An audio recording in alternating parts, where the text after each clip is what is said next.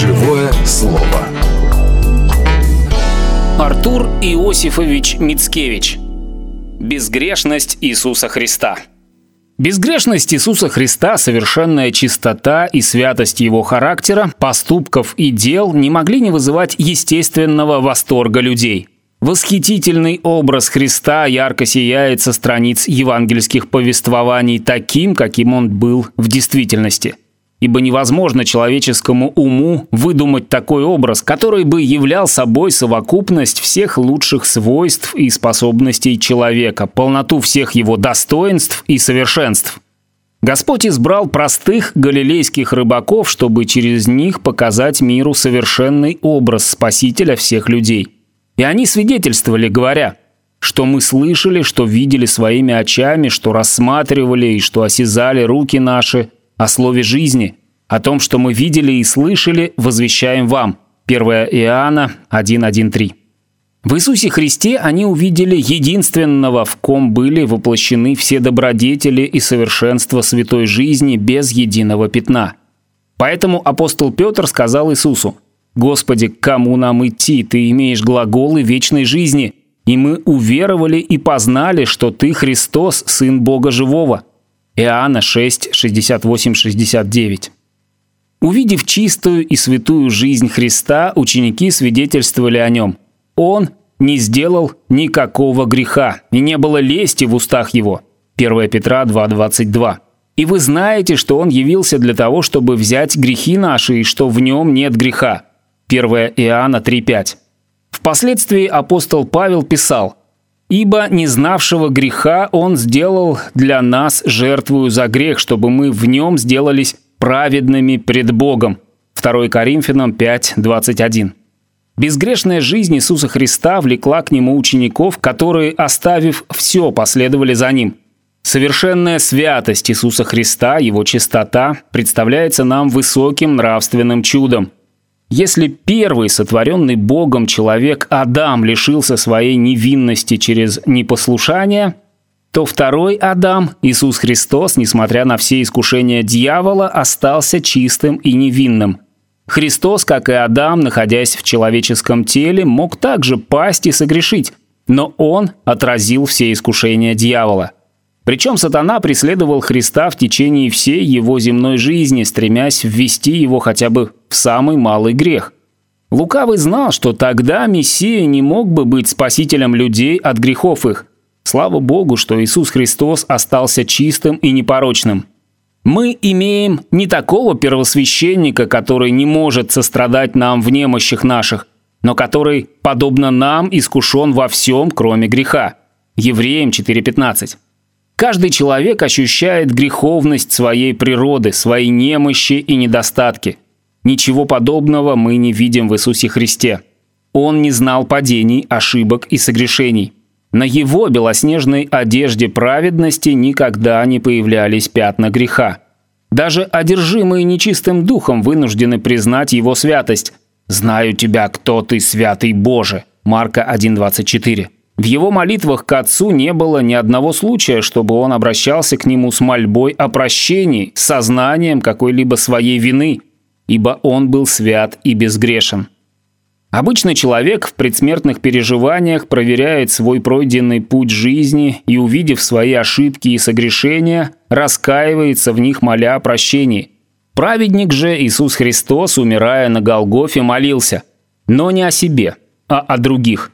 «Отче, прости им, ибо не знают, что делают». Луки 23:34. Благодаря своей праведности он стал спасителем и ходатаем за всех людей. Он понес на себе грех многих и за преступление сделался ходатаем. Исаия 53:12. Исполнилось пророчество. На подвиг души своей он будет смотреть с довольством. Через познание его он, праведник, раб мой, оправдает многих – и грехи их на себе понесет». Исайя 53.11. За Иисусом постоянно следовали враждебно настроенные люди, которые пристально следили за Ним, прислушивались к Его словам, присматривались к Его поступкам и делали это с единственной целью – найти что-нибудь к Его обвинению. Как трудно проповедовать среди враждебно настроенных людей. Для этого необходимо иметь большую силу воли, чтобы сохранять внутренний покой и с терпением отвечать на лукавые вопросы. Однако в различных обстоятельствах жизни Христос оставался в покое. В полной уверенности правоты своего дела он был твердым и убежденным в безошибочности своих действий. Когда его осуждали за общение с мытарями и грешниками, он сказал благословенные слова, принесшие утешение многим душам. «Нездоровые имеют нужду во враче, но больные. Я пришел призвать не праведников, но грешников к покаянию». Марка 2.17. Фарисеи готовы были обвинить Христа в несоблюдении заповеди о субботе. И когда в доме начальника фарисеев пред Христом предстал человек, страдающий водяной болезнью – то, прикоснувшись, Господь исцелил его в субботний день. При этом он спросил законников и фарисеев, позволительно ли врачевать в субботу. И, не дождавшись их ответа, продолжал, «Если у кого из вас осел или вол упадет в колодец, не тотчас ли вытащит его и в субботу?» И не могли отвечать ему на это. Луки 14, 1-6.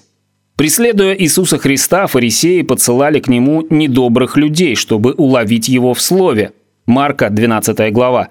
Но никто не смог найти в нем что-либо худое.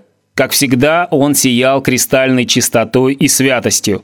И его противники, пристыженные, должны были согласиться с тем, что Христос был исполнен беспредельной божественной мудрости и святости. Они вынуждены были сказать «Никогда человек не говорил так, как этот». Иисус Христос мог предстать пред своими врагами и спросить кто из вас обличит меня в неправде? Иоанна 8.46. Наш Господь был кроток и смирен сердцем. Несмотря на свои высокие достоинства, он никогда не искал человеческой славы. Он был среди людей как служащий. Гордость и самолюбие не нашли места в его сердце.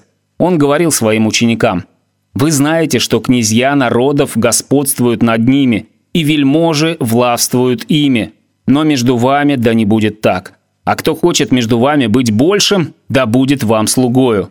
Матфея 20, 25, 26. Имея божественное смирение, Христос не был слабым. Он любил грешников, но ненавидел грех. Он мужественно, без лицеприятия раскрывал недостатки людей и обличал лицемерие фарисеев.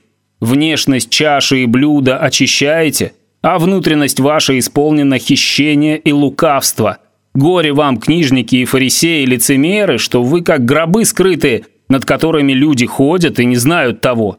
Луки 11, 37, 54. Иисус Христос сохранил свою святость и тогда, когда увидел осквернение дома молитвы. Он проявил свою власть, сделав бич. Он выгнал из храма скот и опрокинул столы с деньгами миновщиков – этот поступок Христа был проявлением его святой ревности по Дому Божью. Как и написано, «Ревность по доме твоем снедает меня». Иоанна 2.17 и Псалом 68.10. Осквернители храма не могли устоять, несмотря на их численное превосходство и физическую силу. Они должны покориться, исполнившись ужаса при виде сверхчеловеческой силы Христа, признавая при этом правоту его дела. Но вместо того, чтобы радоваться и прославлять могущество Бога, фарисеи, вышедшие, немедленно составили с радианами совещание против него, как бы погубить его. Марка 3.6. Окруженный своими врагами, подвергаясь побоям, насмешкам и оплеванию, Христос не омрачался злобой, и из его уст мы не слышали проклятия. Будучи злословим, он не злословил взаимно, страдая, не угрожал – но предавал то судьи праведному. 1 Петра 2.23. Безгрешный Иисус Христос свято жил и умер как совершенная жертва для искупления многих. Чистота и святость Христа послужила чудным примером для его учеников. Они писали «И всякий, имеющий сию надежду на Него, очищает себя так, как Он чист». 1 Иоанна 3.3. С каким благоговением поет народ Божий гимн – о образ совершенной любви и чистоты, Спаситель, Царь смиренный, пример мой вечный Ты. На лик в венце терновом хочу душой взирать, хочу делами, словом Тебе лишь подражать. Спасенные на небесах также прославляют святость Христа. Свят, свят, свят Господь, Бог Вседержитель, который был, есть и грядет. Откровение 4.8. Аминь.